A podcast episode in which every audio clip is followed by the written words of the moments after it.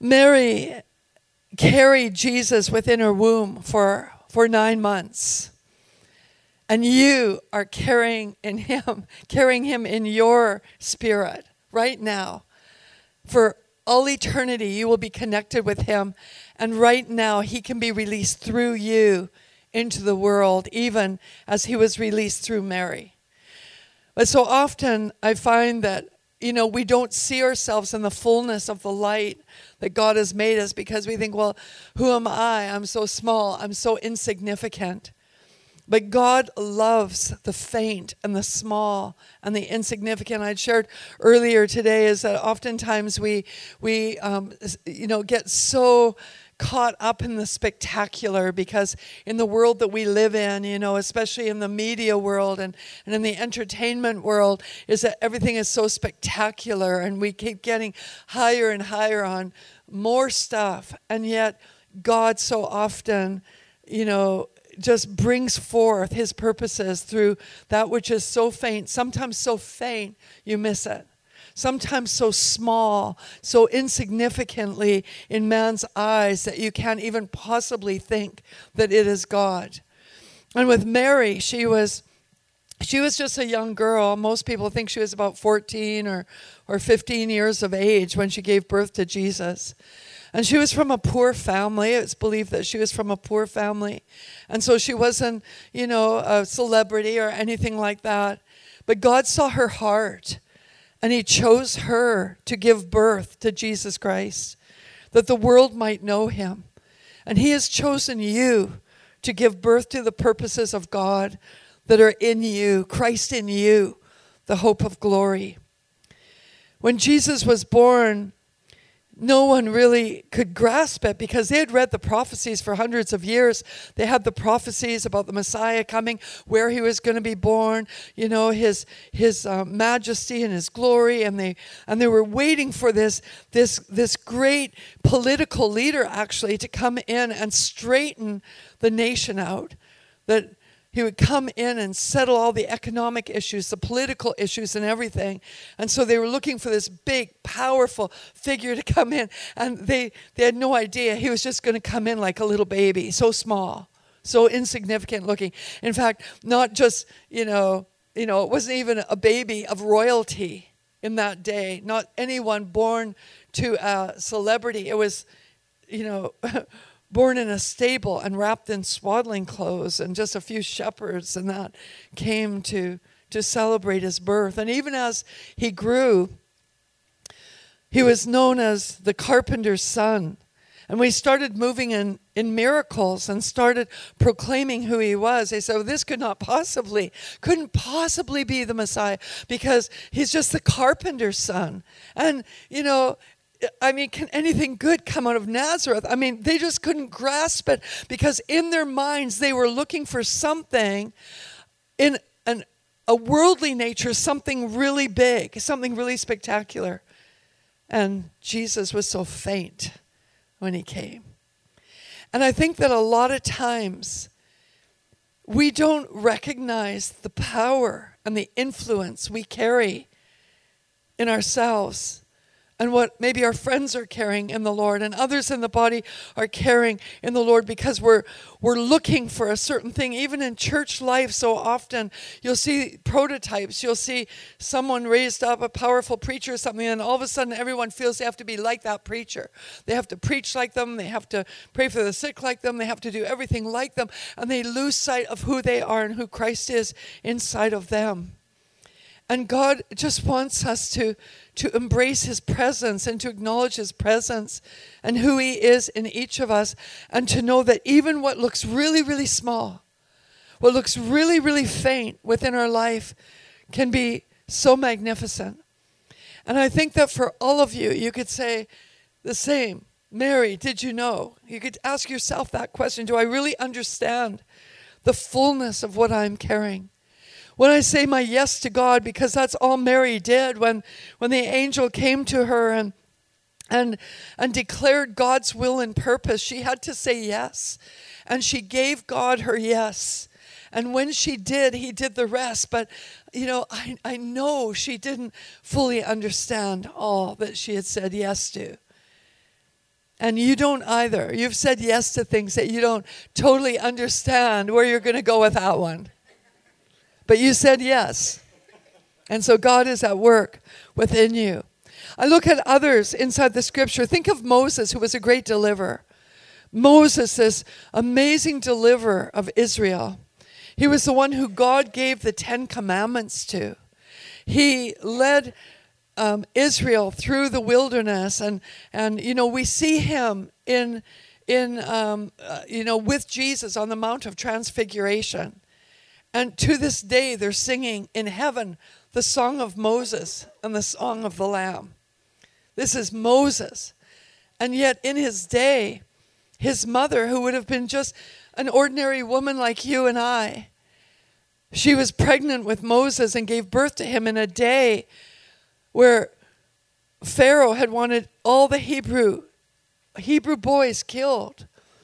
And so little Moses was supposed to have been killed. She was a mother that just loved her son. She gave birth to him. The midwives in those days were supposed to take the Hebrew boys and kill them. If it was a boy coming forth from a womb, they were supposed to kill them. But there was these midwives that saved Moses.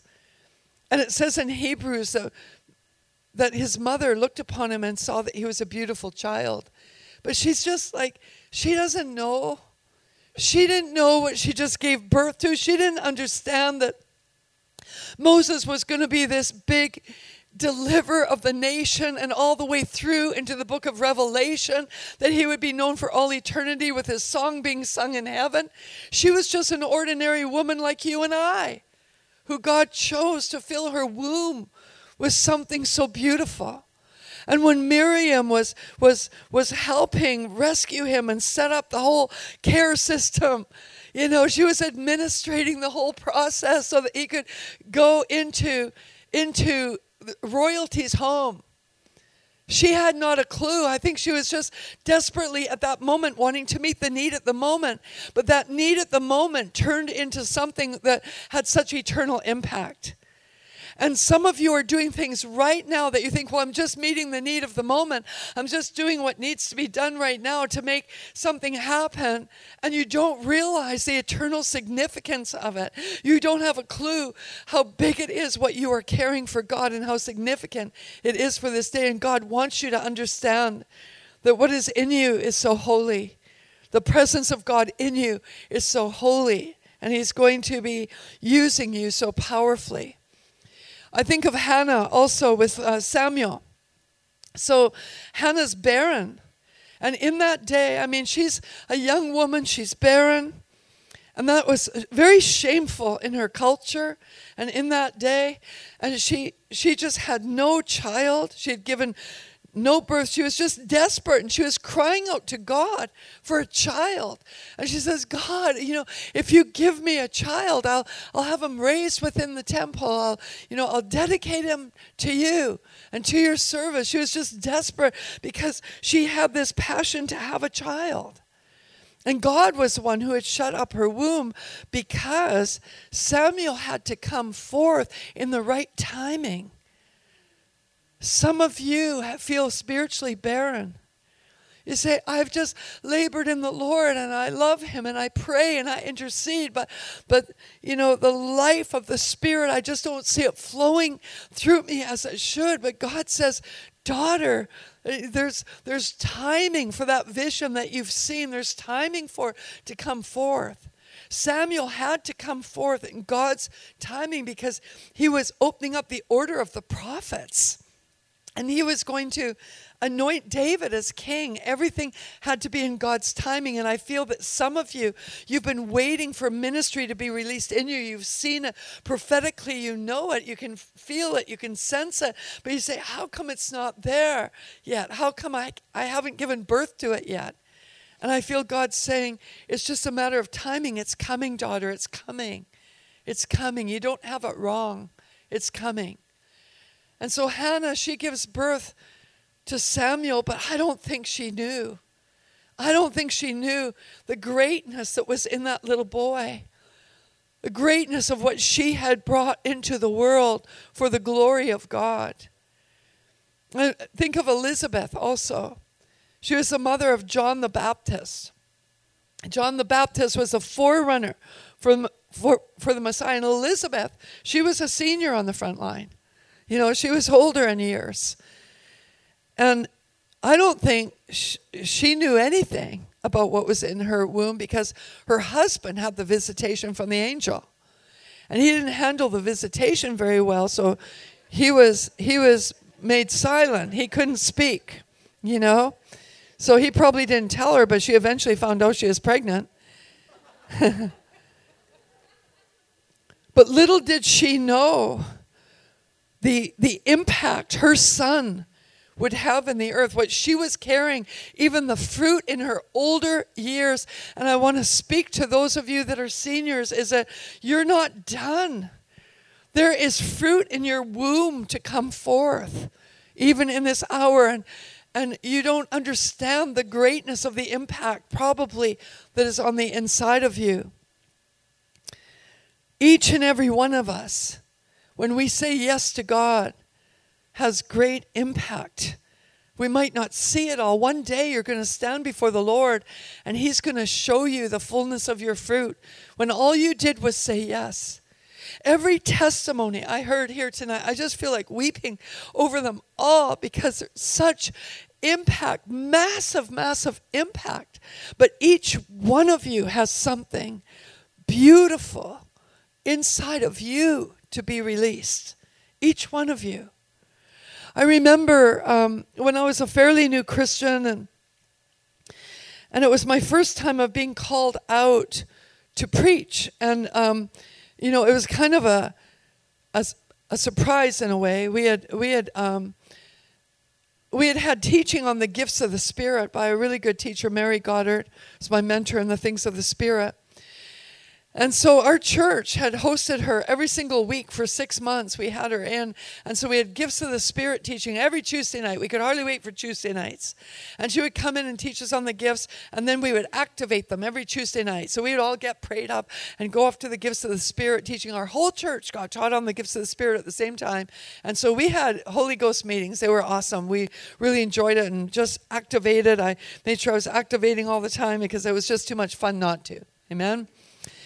And so, um, anyways, we get a phone call one day, and it's from um, some First Nations. It's a First Nations gal on the other line, and she said, um, I was wondering if you could help us. I'm from a northern community in Canada, and we have tried to host a, an evangelism crusade.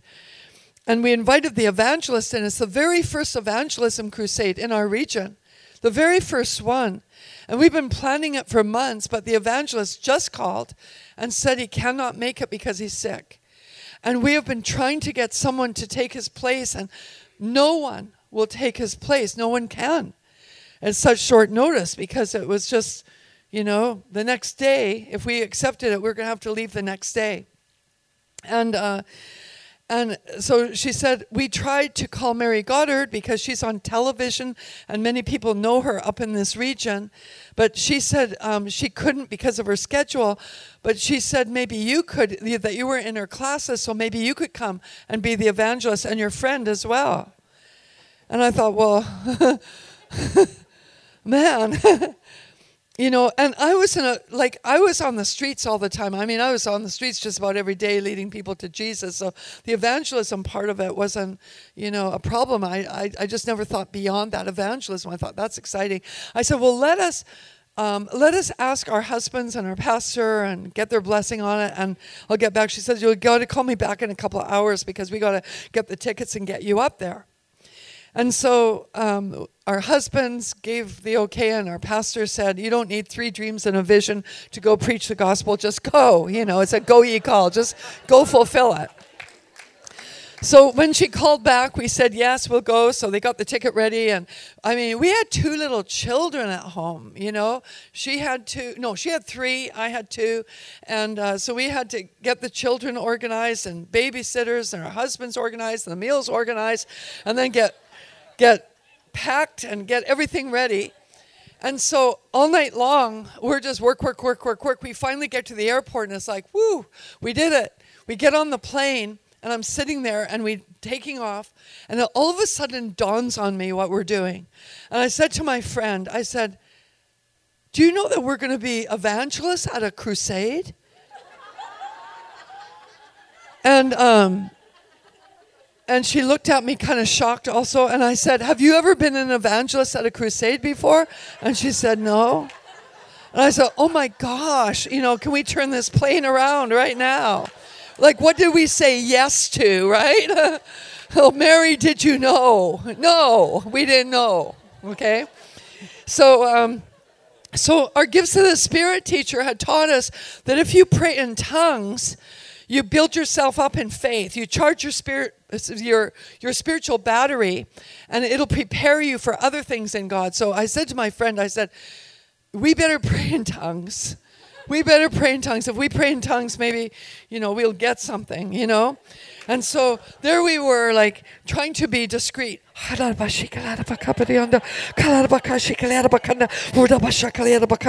the flight attendant came by. Would you like something to drink? No, thank you. And we were just praying nonstop. So, anyways, we get up to, um, you know, we landed. And these two precious First Nations gals picked us up and put our uh, baggage in the back. And um, we were sitting in the back seat, they were in the front, and we had a three hour drive to go to the, the um, reserve where they were going to be hosting the meetings.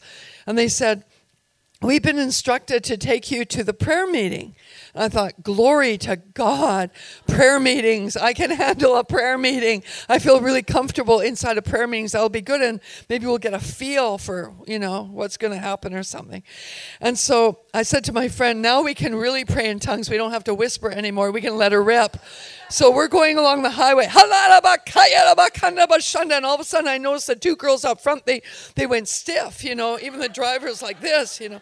I thought, oh my gosh, they probably don't know what tongues is. And the Holy Spirit said, they don't even know who I am yet. They don't know, they aren't born again yet. So I thought, oh. So we preached the gospel to them and they both got born again. So I said to my friend, This isn't bad being an evangelist at a crusade. It's 100% fruit already, 100%. and so we got them filled with the Spirit. Now we're all praying in tongues, you know. Three hours praying in tongues, man. We're gonna we're gonna go for it. So so we finally get to the meeting and it's and it's dark and we're going through the reserve and they take us to a little Catholic church building where the prayer meeting was being held. When we walked in, they were finishing up a liturgical prayer meeting. So it was a different kind of prayer meeting than what we were used to. Uh, you know, I was expecting something different. And I thought, okay, well, we'll just sit in the back here. And they finished up their meeting. And then the leader of the meeting said, Oh, we have the evangelist from the coast here with us. And I turned to my friend and a whisper, I said, They think we're evangelists. They don't know we're just housewives, you know? and um, and so he said, "Now, would you both come up and you know you can take the meeting?" And I thought, "Take the meeting." I said to my friend, "Have you ever taken a meeting before?" And she said, "Not like this one." And I thought, "Oh my gosh!" So we stood up there. Now I'm really, you know, tall and large, and my friend is small and petite, and and um, we're standing there like oh, you know, what do we do? We can't pray in tongues anymore right now. We are we are done with tongues. So what do we do? And I thought, well, I could give a greeting. Uh, that would be a good place to start. So I said, as my friend's not saying a word, and I said, we just want to bring you greetings, you know, greetings from the coast. And, you know, it's wonderful to be here. We greet you. But then that was done, you know. So then I said, and oh, and also our husbands would want us to greet you, you know. and our pastor will want to greet you. And so there was no more left. And my friend, she's just standing there like, and she's not helping or anything. I thought, oh my gosh. I thought, Lord, what do I do? Like, I'm, I'm just scared spitless, you know? And um, this thought came to me. The Holy Spirit gave me a thought. And I was remembering on Tuesday nights at the Gifts of the Spirit meeting, our instructor would have us practice the gifts of the Spirit, like practice words of knowledge. Just step out in faith and trust the Holy Spirit for a word of knowledge. And then when we got one, pray for them and stuff like that.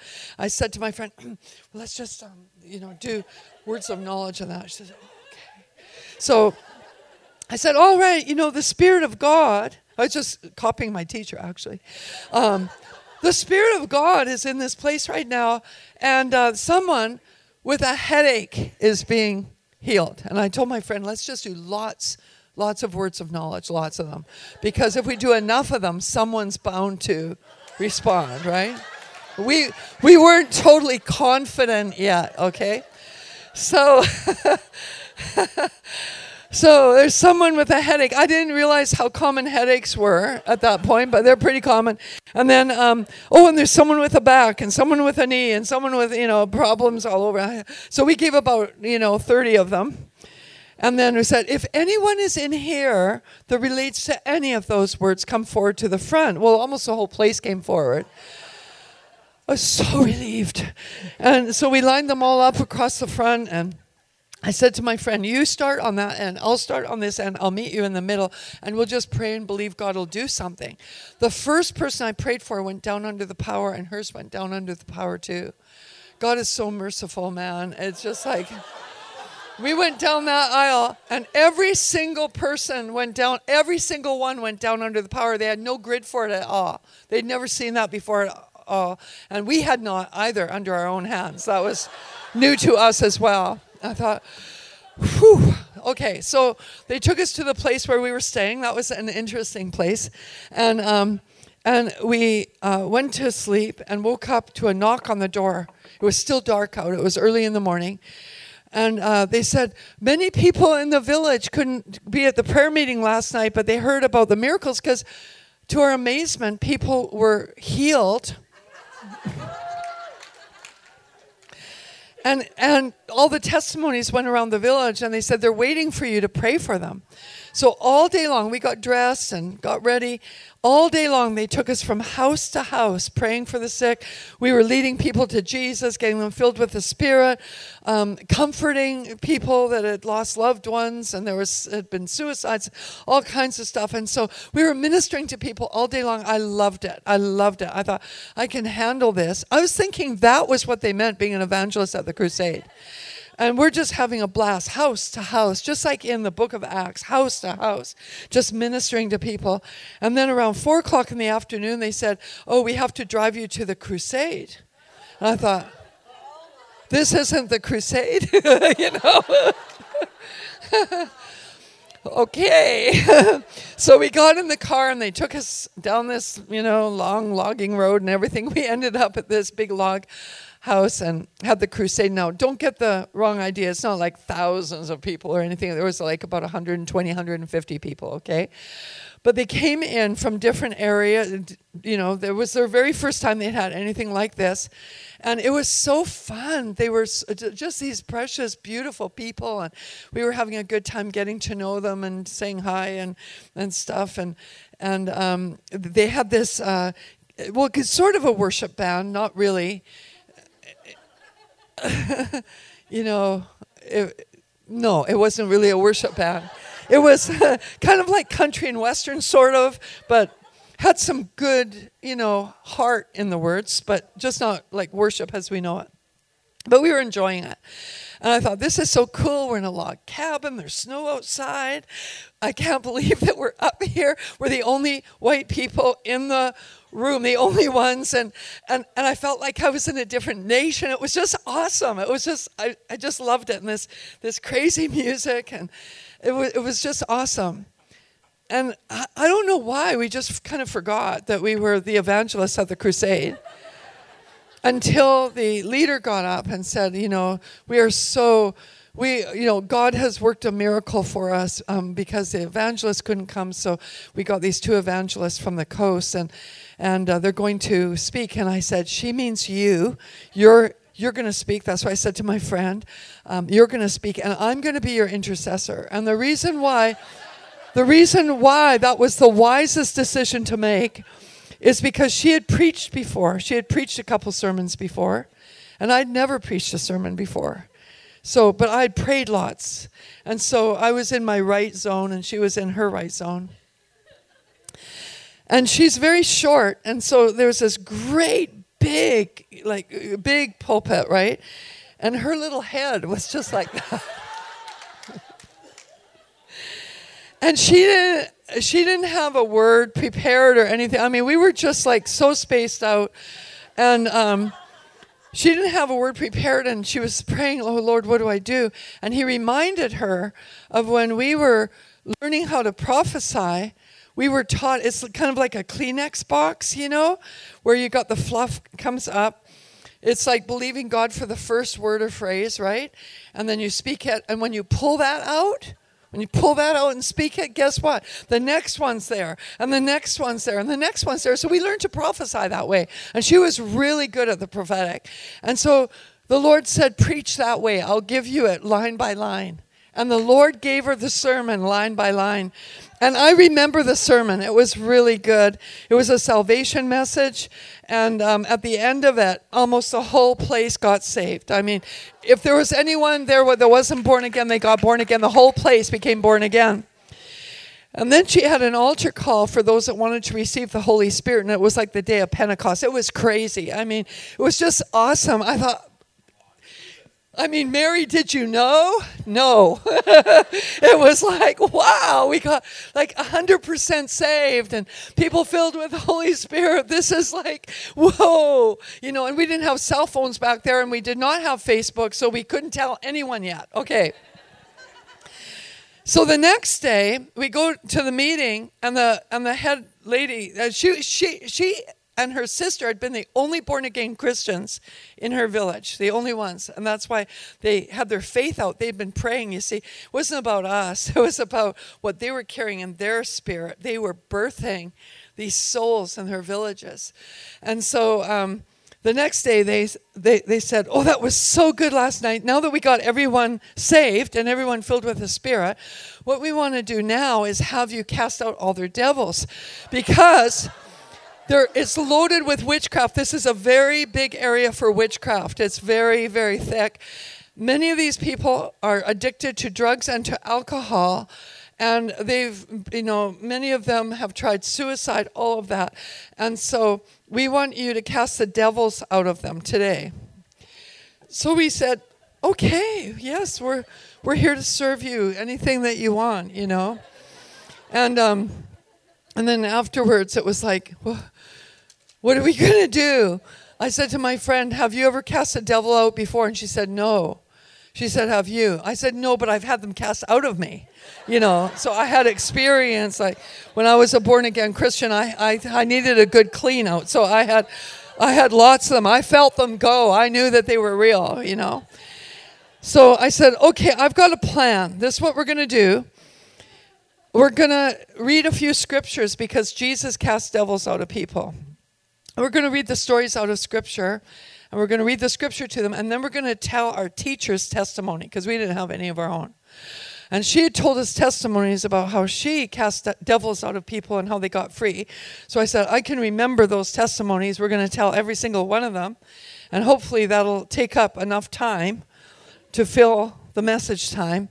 And then we're just going to invite anyone that thinks they have a demon to come forward and that we'll cast it out. That's what we're going to do. So we got up there, we read the scriptures, we read the scriptures and told the testimonies, and then said, Okay, is there anyone here that you think you've got a demon? Come on up. Well, almost the whole place came up, okay. And it turned into a zoo. I am not kidding you.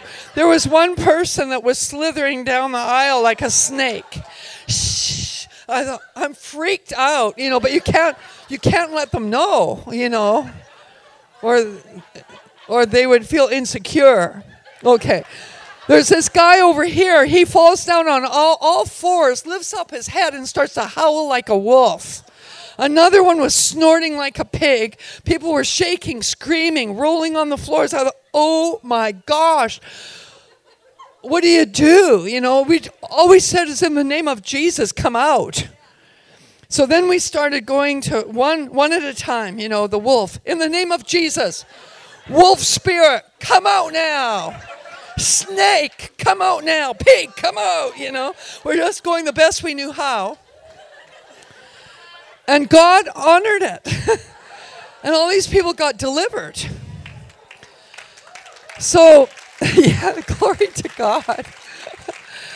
glory to God. It really had nothing to do with us.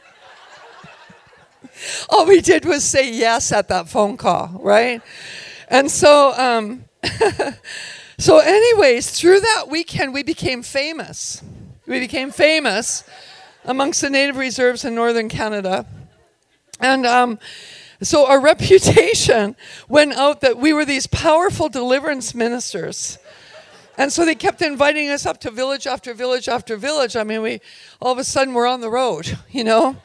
And um, I mean, I'm not going to take the time to tell you all the stories, but they were they were amazing.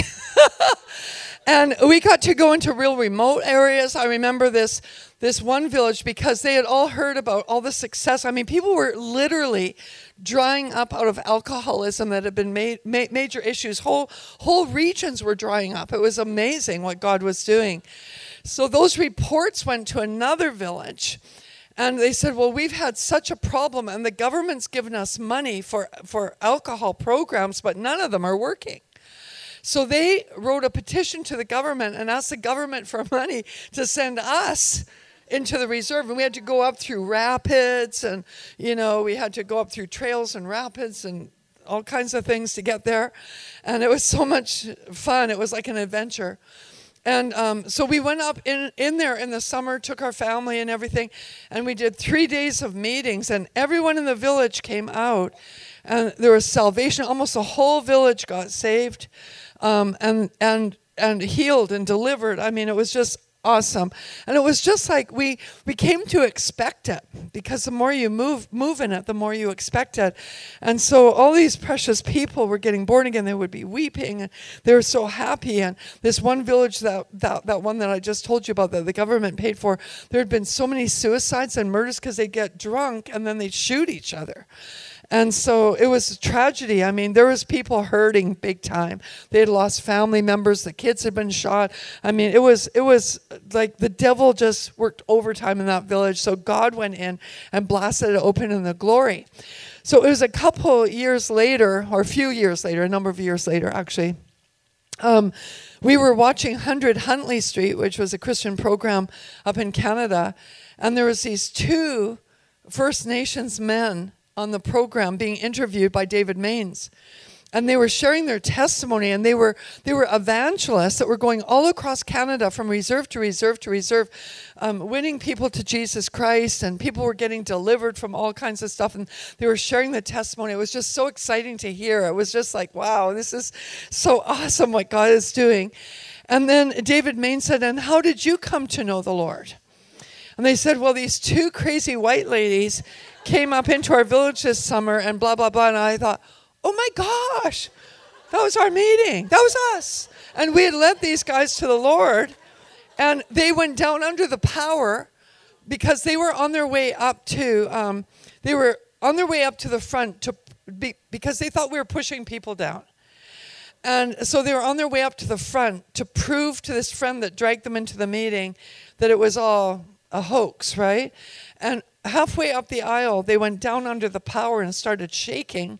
So we came and drove the demons out of them, and then they got saved, okay?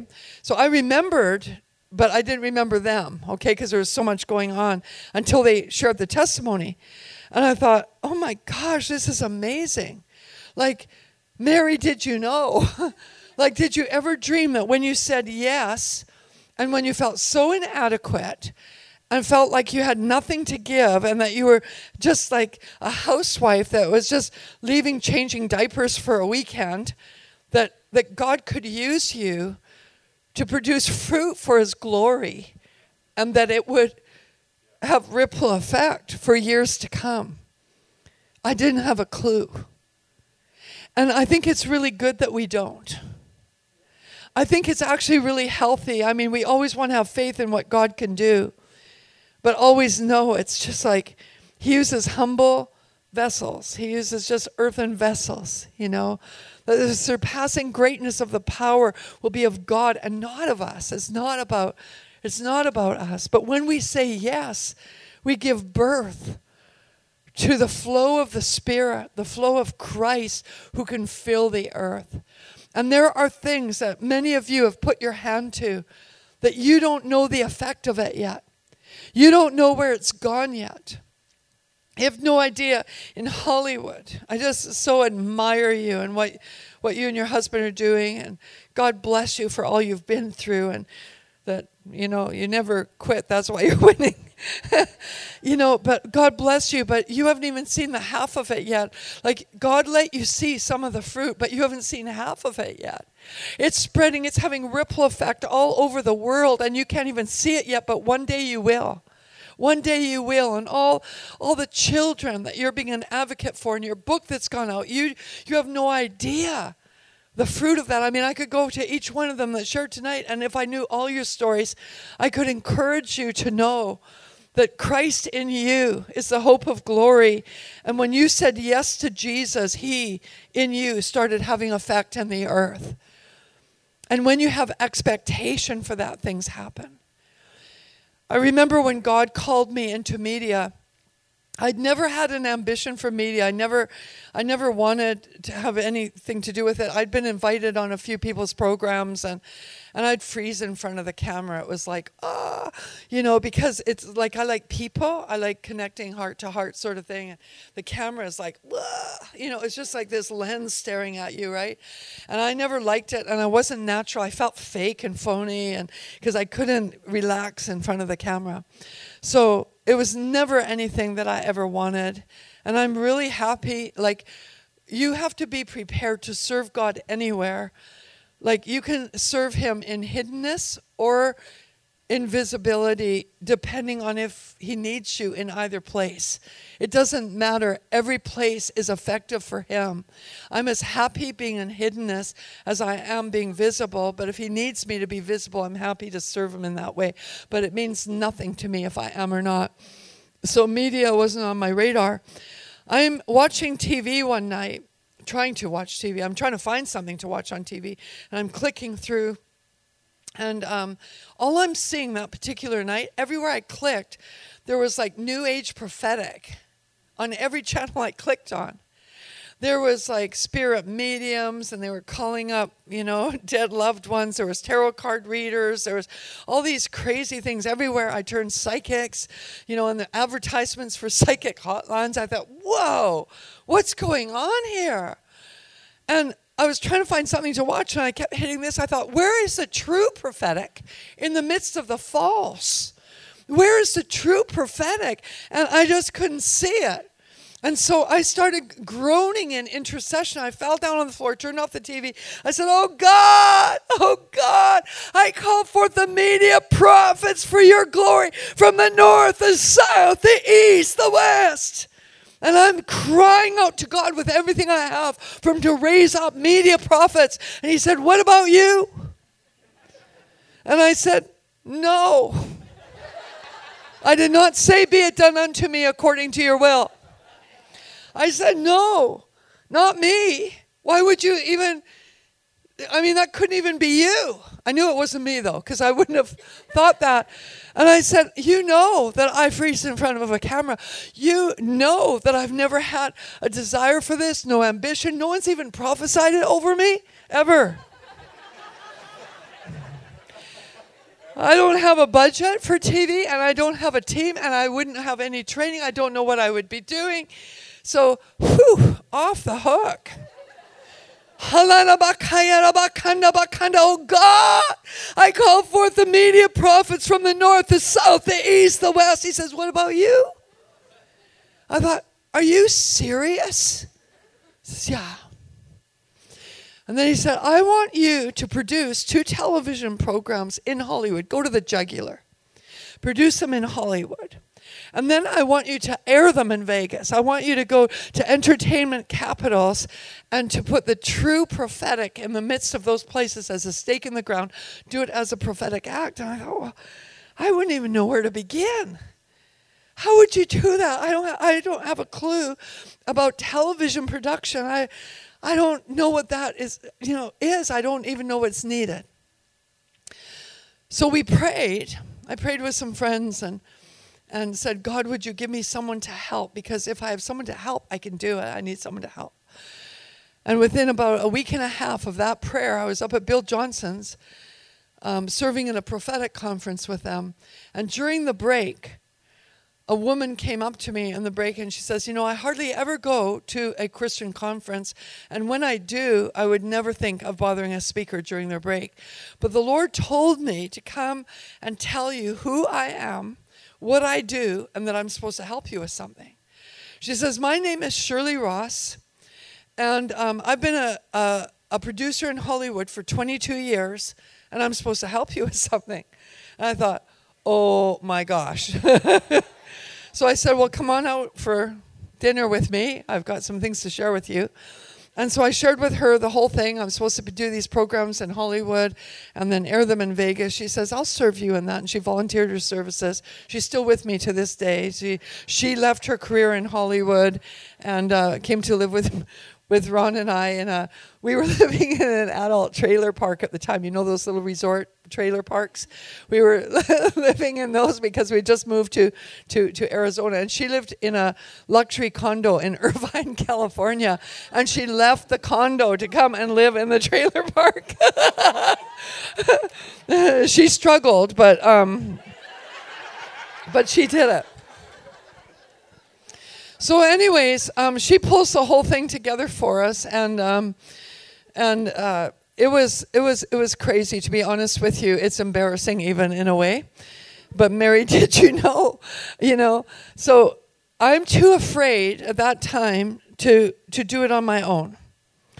I can't host a program. I've never hosted one before. I didn't know what to do. So I, I got this brainstorm. I thought, I'm going to cover my butt here. And I'm going, is that okay to say in Texas? Is that all right? Okay. I just realized, oh, you know, language. Um, yeah. I'm going to cover myself. Okay. So I asked Larry Randolph if he would co host with me. And the reason I asked him if he would co host is because um, he's so funny. He's like a comedian, God's comedian. If you don't know him, he's a prophet. And he gets under this anointing and is so funny you can't stop laughing.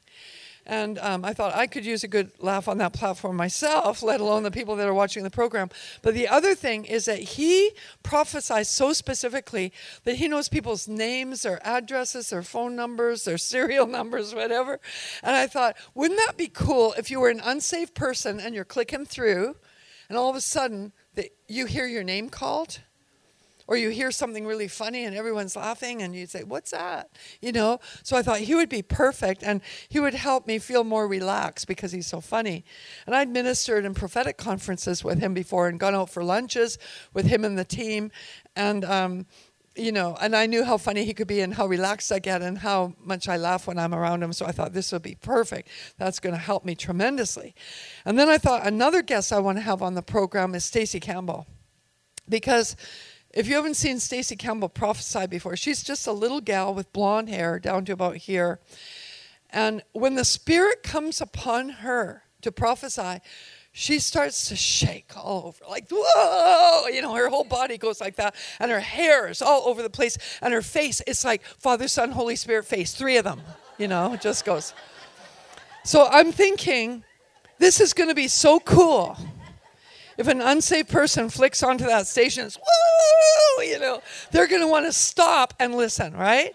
So I thought I'll invite her, and I, I invited another couple of people who are very candid and, you know, and entertaining. I thought, whew, there's enough to cover us, and this is going to, you know, we're just going to finish this assignment and get it over with, right? That was my heart. So we rented a studio in Hollywood and did the whole Hollywood thing. And Shirley had got a makeup artist um, for us, which, you know, I didn't even know you needed one. And, um, but she sprayed, she sprayed us with makeup to make us look like porcelain dolls. In fact, it was so thick that you couldn't even smile without it cracking. And then Stacey's hair, This was this this was the cruncher. Stacey's hair, they put a little flip on the bottom of it and then sprayed it so it wouldn't move. They didn't understand what we were looking for, right? So we get on the set and open the program, and I'm as nervous as can be. And it's like, countdown, here we go, going. I said, okay, hello, welcome to Extreme Prophetic with me and my host, Larry Randolph. And I point to Larry, hoping he's going to take the show. And he's like frozen. And that's when I found out he was more afraid of TV than me. He just didn't tell me. And he's sitting there like,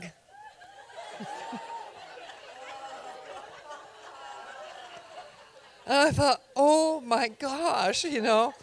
Anyways, we pulled it off. Stacey's one of the guests, and she starts prophesying. The Spirit of the Lord did come upon her, and she starts prophesying, but her hair stuck. and her hair looked ridiculous. It really did. It really looked ridiculous. And so Oh my gosh, we finally got through it.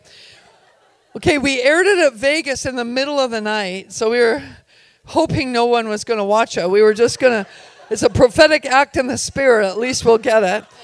And so we, we bought airtime on Warner Brothers Network um, in the middle of the night in Vegas. So it was two weeks later, we go there after it aired. We went into Vegas because we were doing a school of extreme prophetic, taking the prophetic to the streets and winning souls to Christ. And Larry and I are going through the casino to get to the hotel room with another couple of team members. And this, oh, sorry, let me back up. We got only one response to our television program. One. One email. And in this email, every second word was a cuss word. Every second word. But he said, Dear Beep Beep Extreme Prophetic, I was watching your Beep Beep program and, and I was in a state where I wanted to take my beep beep life and you know and he shared how he wanted to commit suicide but because of the program it stopped him. And he thought there might be some hope for him some beep beep hope of course and to keep up the beep beep good work okay so we only got that one letter. It was the only one, and we've still got it. and um, and so we're walking through the casino a couple of of of weeks later on our way to our hotel room because you've got to get through the casino to get to the hotel room. And this man comes running up to Larry. He says, "I know who you beep beep are. I know who you are." And he goes and hugs Larry. And uh, you saved my BB life, you know? And it was the man who wrote the letters. We got to meet him in person.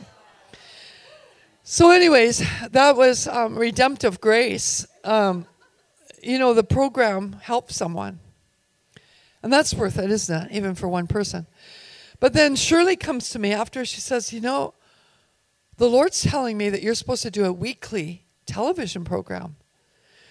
Get thee behind me, Satan. We're done. The assignment is over. No, she says, Really, I believe the Holy Spirit's telling me this. I believe that we need to do it. So we prayed, and sure enough, the Lord said to do it. So that's what started us. I mean, we started, we we were doing like our shoot against a wall in a condo. We had no money for a lighting kit. We used my husband's trouble lights from the garage. We didn't have reflectors. We used tinfoil from the kitchen on masking tape, hanging it from the ceiling. We didn't have anything except a yes within our spirit. We had one camera. That's what we had the money for. One camera after we paid all the bills for the, the Hollywood shoot. one camera. And um, so, but we wanted to do a two or three shoot take on it. So Shirley would have me stop in the middle of a paragraph, hold that thought, and she would move the camera around to the other side and pick up the rest of it, you know? And then edit it together after. That's that's that's how we produced our first program. Everywhere we submitted our program to, to all the Christian networks, they all rejected us um, because it was just such bad quality. That's how bad it was. Um, it didn't hurt my feelings at all. I was kind of, you know, glad that it wasn't accepted. But Shirley asked them, just give me a list of reasons why, and we're going to work on this. don't ever give up when your first steps need some work. And always embrace input. Always embrace it. Embrace critique. Don't be afraid of critique. It doesn't mean your value is any less if you need critique. In fact, it'll it'll it'll increase your value as you work with that, you know, that that could be made better. So she worked on the program and and then we got um, invited by Miracle Channel in Canada. They said, We don't even need to look at the program. We're going to give you prime time on Monday nights for free because we trust you and we trust your heart. And that's how it started that portal open. And then over time, and I won't go into all the journey, but we ended up doing um, things on the web, helping our, our friends, uh, starting distribution portals, uh, hosting. Um, uh, international film festivals, all of that. We just followed the Lord and said yes to everything He asked us to do, even though we'd never done it before. Had an acting school, film school, you know, just everything He said to do. It was all part of a prophetic call for the media army to arise. And it was so little. It was so obscure. It was so faint. It was so not perfect. It was so just everything that came from a yes we never thought, oh, we're going to be the late, late great, you know, we're going to do everything awesome and we're going to be the next name in show business. We never, ever, ever had that thought. All we had was this little yes and saying, God will do whatever it takes to call the media army forth. What, does, what do you need us to do? And so we just followed his little nudges to make these little models so that people would get the vision of what a media army would look, look like. He told us to host a film festival. We'd never had, I mean, I didn't even know the names of movies. I'm not a movie buff, never have been, even before I became a Christian. And I don't know the names of movie stars or anything. And so one of our outreaches that we went to was the um, Robert Redford's um, film festival in Utah, right? Where is it? What's what's the name of the place? Sundance, Sun, Sundance Film Festival. So we went there to do some um, dream interpretation with Cindy McGill, and we took a camera in there, and we land up, and and Shirley says, "So this is Robert Redford's film festival." I said, "Who's Robert Redford?" She said, "What? You don't know who Robert Redford is?" I says, "No. Should I?" Well, hello. you know that's how lame I was. I, I I didn't know anything, and yet God's saying, "Host."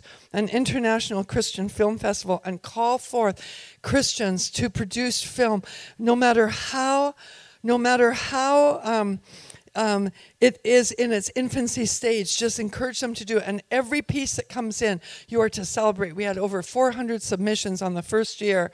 And he said, celebrate in intercession, every single one, and do not criticize one of them. Do not criticize it because the Christians are criticizing their own babies, and so they're not getting birthed. He says you have to celebrate them. This is an act in the spirit. So he had, had us do things like that. We did two two international film festivals, and. Um, and just as a prophetic act to call the media army together. So it's all like kind of these little projects. You put your whole heart into it, and you just want to finish the project, do your best for Him. You know, it's not for a name, it's not for anything. You just want God to have have His desire met, which is to raise up a media army. Little did we know that the media we were producing was making impact. We didn't know. We were just being like, "Oh man, I hope we're doing it right." Did I? Did I say it right? Did we, you know, I mean, we didn't, you know, Shirley had been a producer. She'd never edited or been behind a camera. I said, well, just read the manual. You can probably figure it out. God needs it, so let's just do it. And that's what we did. Just always in the, in the background. But the media, it, it, it just, I, I, I had no idea. Do you know that we reach 30 million people a month now through media worldwide? Over 160 nations. We, we reach on a regular basis through media. We had no idea when we started. All we did was say yes to Jesus. I was just at Bill Johnson's um, uh, School of Creativity. They invited me to speak there, and they wanted me to speak on media. That was the area that they gave me to speak on. And I thought, wow, you know, I can speak on it a little bit. I feel a little bit intimidated because Bethel has such great quality media. And I thought, but I'll, I'll uh, serve in, in this area. And they introduced me. When they introduced me, they said, We want to introduce Patricia King, the mother of media. And I thought, What? They said she has actually launched, you know, to a whole new level, all this media and stuff like that. And I thought, I don't think so. I didn't realize that people thought we were having impact. We, we, we just said yes to God and doing our little, our little tiny, obscure, faint, little infantile efforts. But it had ripple effect worldwide. I remember going into nations, I think I shared this while I was here about my very, very first time into Sri Lanka. Never been there before, never been in the land before. And it's at midnight. I arrived and I'm picking up my baggage, and a and a, and a man runs up to me, You're my mother! You're my mother! And I thought, Your mother? I'm not your mother. and he said, You're Patricia King. You're my mother. I've been watching you for years on media. You're my spiritual mother. You've mentored me in all the things of the supernatural. You've mentored me in the gospel. I went to Dubai and a young man said, You know, I, I just came to the Lord through your media. A friend of mine that I worked with showed me your media in his apartment, and that's how I got born again. And then I got discipled through your media clips. I thought, what? Had no idea. He's a leader now, he's a Christian leader in that nation. Mary, did you know? Now, I'm telling you, we had no idea. I could go on and on with every single thing. I could tell you about anti trafficking. We didn't have any education in it, we didn't have anything.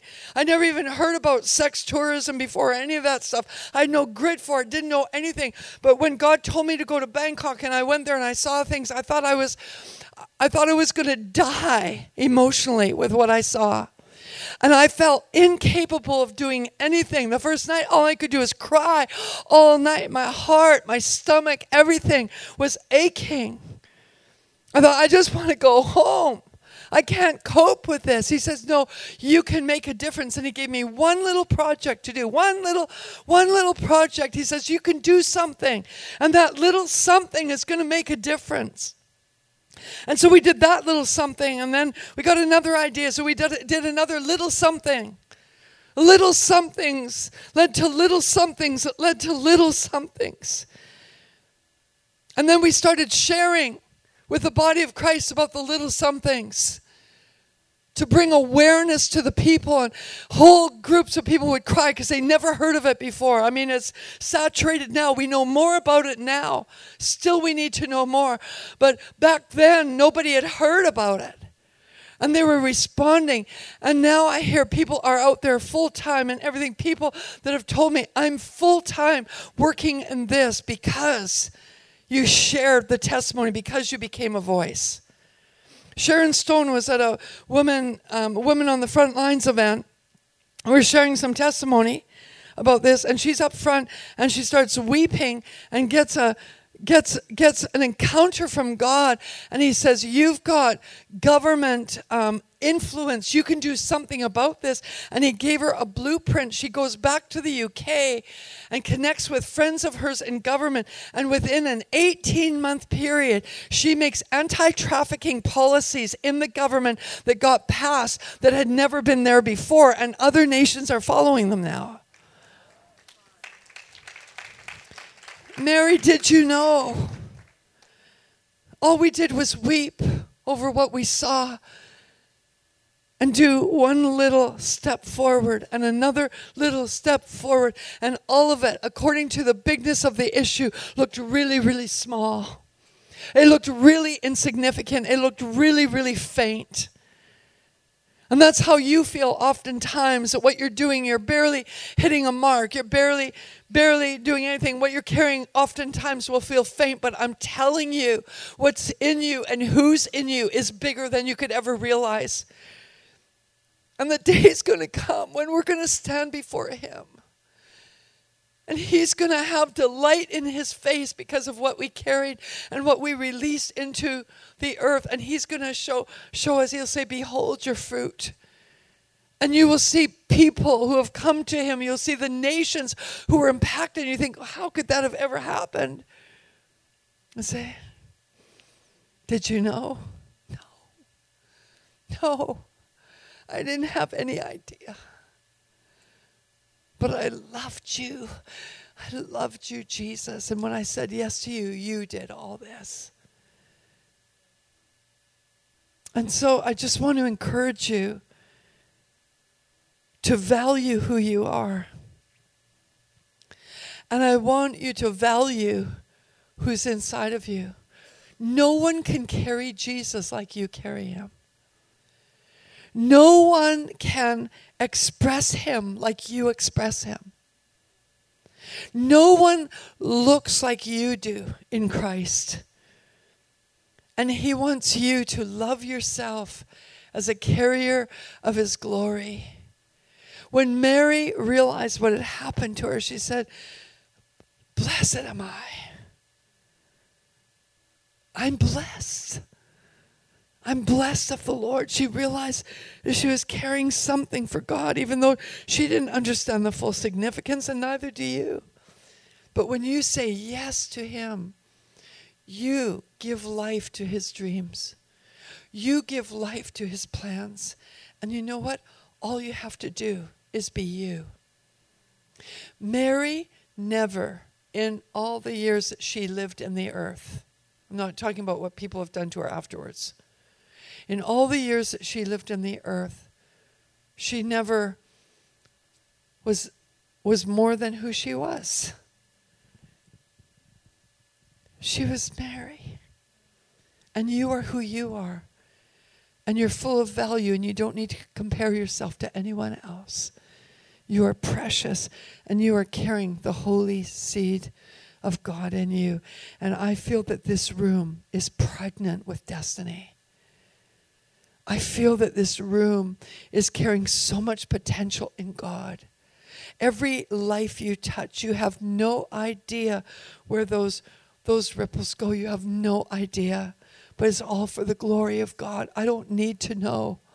All I need to know is that every day I walk with Him, every day I say yes to Him. That's all I need to know. That's all you need to know. But one day, you'll know the fullness of the fruit of that which you've carried in Him. So tonight, I want to invite you that if you want to commit yourself to Him in a new way to carry Him and to release Him to the world that you live in,